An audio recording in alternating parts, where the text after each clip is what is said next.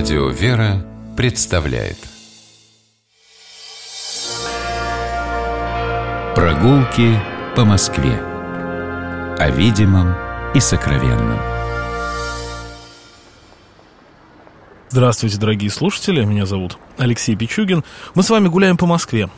По замечательному, чудеснейшему нашему городу гуляем мы вместе с Игорем Горьковым, историком-москвоведом. Здравствуйте, Игорь. Здравствуйте, Алексей. Здравствуйте, дорогие радиослушатели. Сегодня отправляемся смотреть с вами цветной бульвар. Как-то вот в общем нашем представлении о московских бульварах они в основном сводятся к бульварному кольцу но есть еще несколько в разных концах Москвы. Некоторые из них примыкают непосредственно к бульварному кольцу. Вот тот цветной, на который мы с вами сегодня отправляемся, один из них. Поэтому мы выходим из метро Трубное. Можно выйти из метро Цветной бульвар, но это не совсем правильно, наверное. Э, мы считаем, что знакомство с Цветным бульваром стоит начать с метро Трубное. Мы поднимаемся на поверхность и оказываемся лицом, а, во-первых, оказываемся на Трубной площади, а во-вторых, оказываемся лицом к бывшему Белому городу, к Бульварному кольцу, но туда не идем, разворачиваемся на 180 градусов, и перед нами пошла вся перспектива Цветного бульвара, по которому мы сегодня будем гулять. Да, Алексей, вы знаете, мы действительно с вами уже на бульваре, и, обойдя памятник сотрудникам правоохранительных органов, погибших э, при исполнении служебного долга, мы двигаемся с вами сейчас по основному руслу Цветного бульвара. Двигаемся, собственно, над рекой Неглинной, которая сейчас находится под нами. А когда-то, в общем-то, в сравнительно недалеком прошлом эта река текла здесь совершенно свободно, и когда-то была неглинной, то есть ее название свидетельствует о том, что воды ее были чистыми, неглиняными. Действительно, еще в XVIII веке в верховьях реки Неглинной ловилась стерлядь. И об этом mm-hmm. есть э, недвусмысленное указание в документах XVIII столетия. А давайте сейчас быстро вспомним, что река Неглинная вся протекает по территории современной Москвы. И вообще довольно-таки центрально, она же начало свое берет не, не очень-то на окраине, ближе к центру. Представьте себе, что э, в современном мегаполисе в реке неподалеку от Кремля ловили стерлядь. Но это было в далеком 18 веке. В 19 веке, конечно, вода в Неглинной стала терять свое качество. И именно поэтому, в том числе, Московская городская дума принимает решение реку скрыть. И вот начиная с той трубной площади, которую мы оставили позади, Неглинной улицы, река эта скрывается в подземном коллекторе. Сначала на месте Цветного бульвара река текла в русле берегов, э, в красивых набережных, но на протяжении всего XIX века постепенно она скрывалась, скрывалась, скрывалась под землю. И вот в 1851 году, когда в значительной степени эта работа была завершена, над этим коллектором были разбиты очень красивые бульвары. Сюда же были перенесены и палатки, где торговали цветами. До этого они находились перед московскими театрами, перед Большим и Малым, что было весьма логично, потому что именно направляясь на Э, театральное представление, публика запасалась цветами, чтобы отблагодарить э, полюбившихся актеров. Ну, здесь театры довольно далеки. Вот ближайшее это, наверное, э, здание, которое театром-то стало относительно недавно, современной пьесы.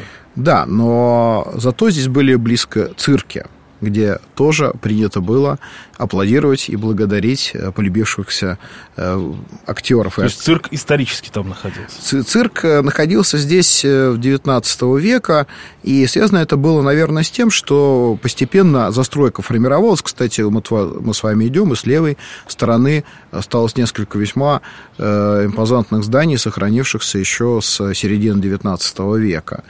Э, но уже впереди мы видим с вами два больших э, архитектурных объекта. Это, прежде всего, кинотеатр «Мир», и уже вслед за ним выглядывает так называемый и действительно являющийся таковым старый московский цирк.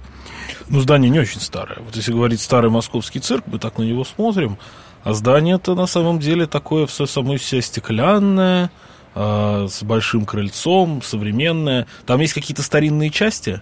Да, действительно, вот то, что мы видим с вами сейчас, э, это Э, работа, которая была проведена уже нашими современниками. В 1985 году цирк был закрыт, и в 1989 году мы его видели таким, каким он является до сих пор.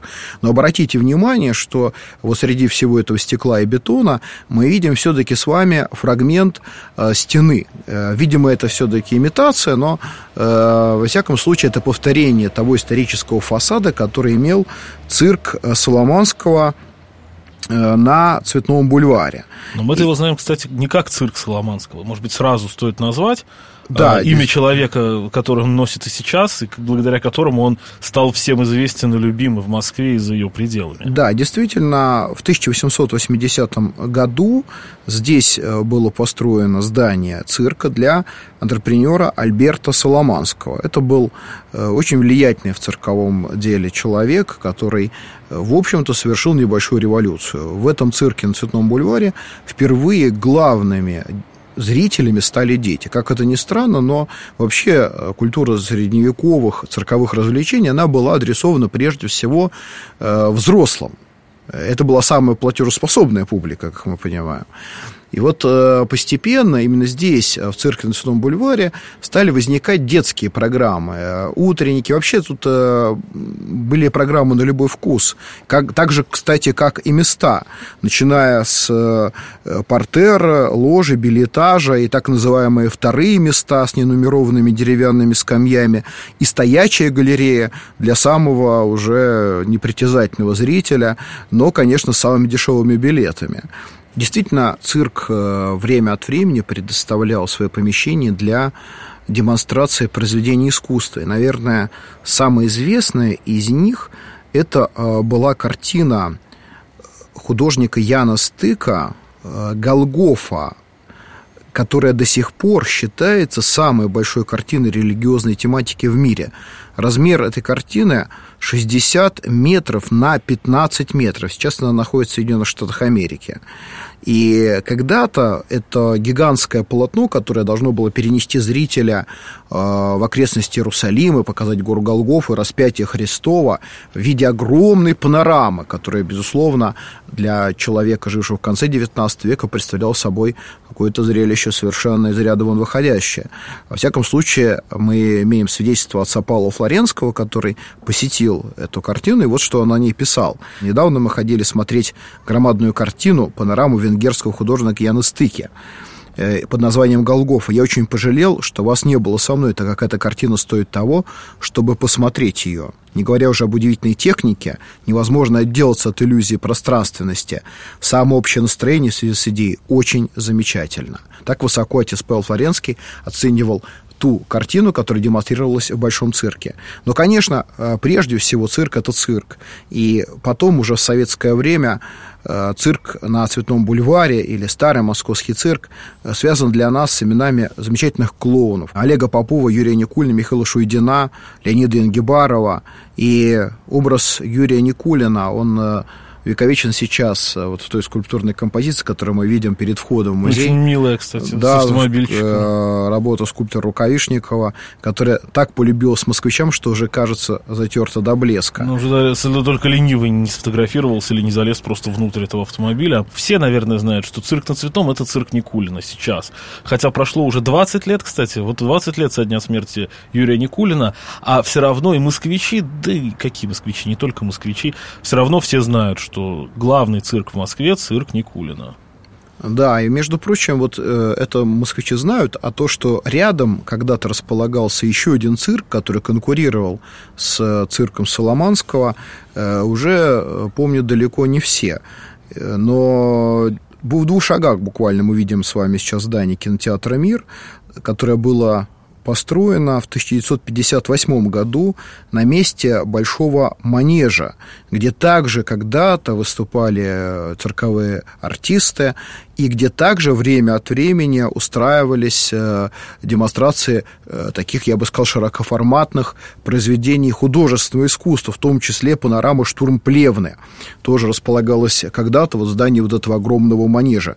Однако владельцы этого цирка, братья Никитины, не выдержали конкуренции, Соломонский все-таки э, победил И Никитины переехали отсюда на Триумфальную площадь, э, построили там себе новое здание, в которое позднее въехал театр сатиры. Ну а рядом с цирком на Цветном еще одно примечательное когда-то было здание, это центральный рынок.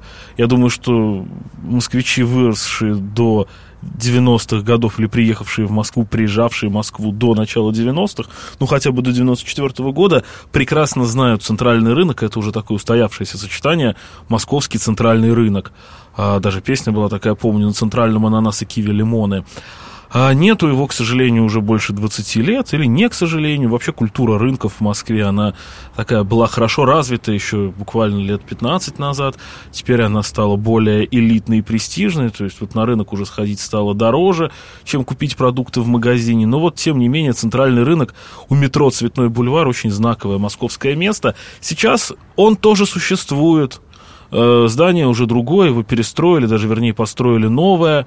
Там тоже рынок, тоже вроде бы колхозный, вроде бы а, продают те же продукты, но, но уже той атмосферы из... нет. Атмосферы той уже нет, хотя центральный рынок существует.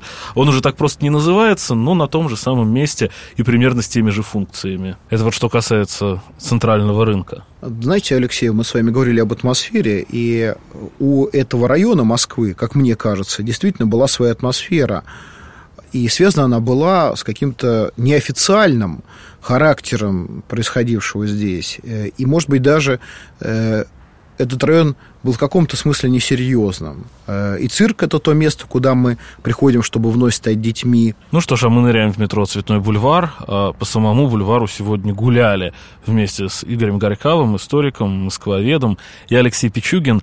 Любите Москву. Самое главное, гуляйте по ней, любуйтесь ею. До свидания. Всего доброго. Прогулки по Москве.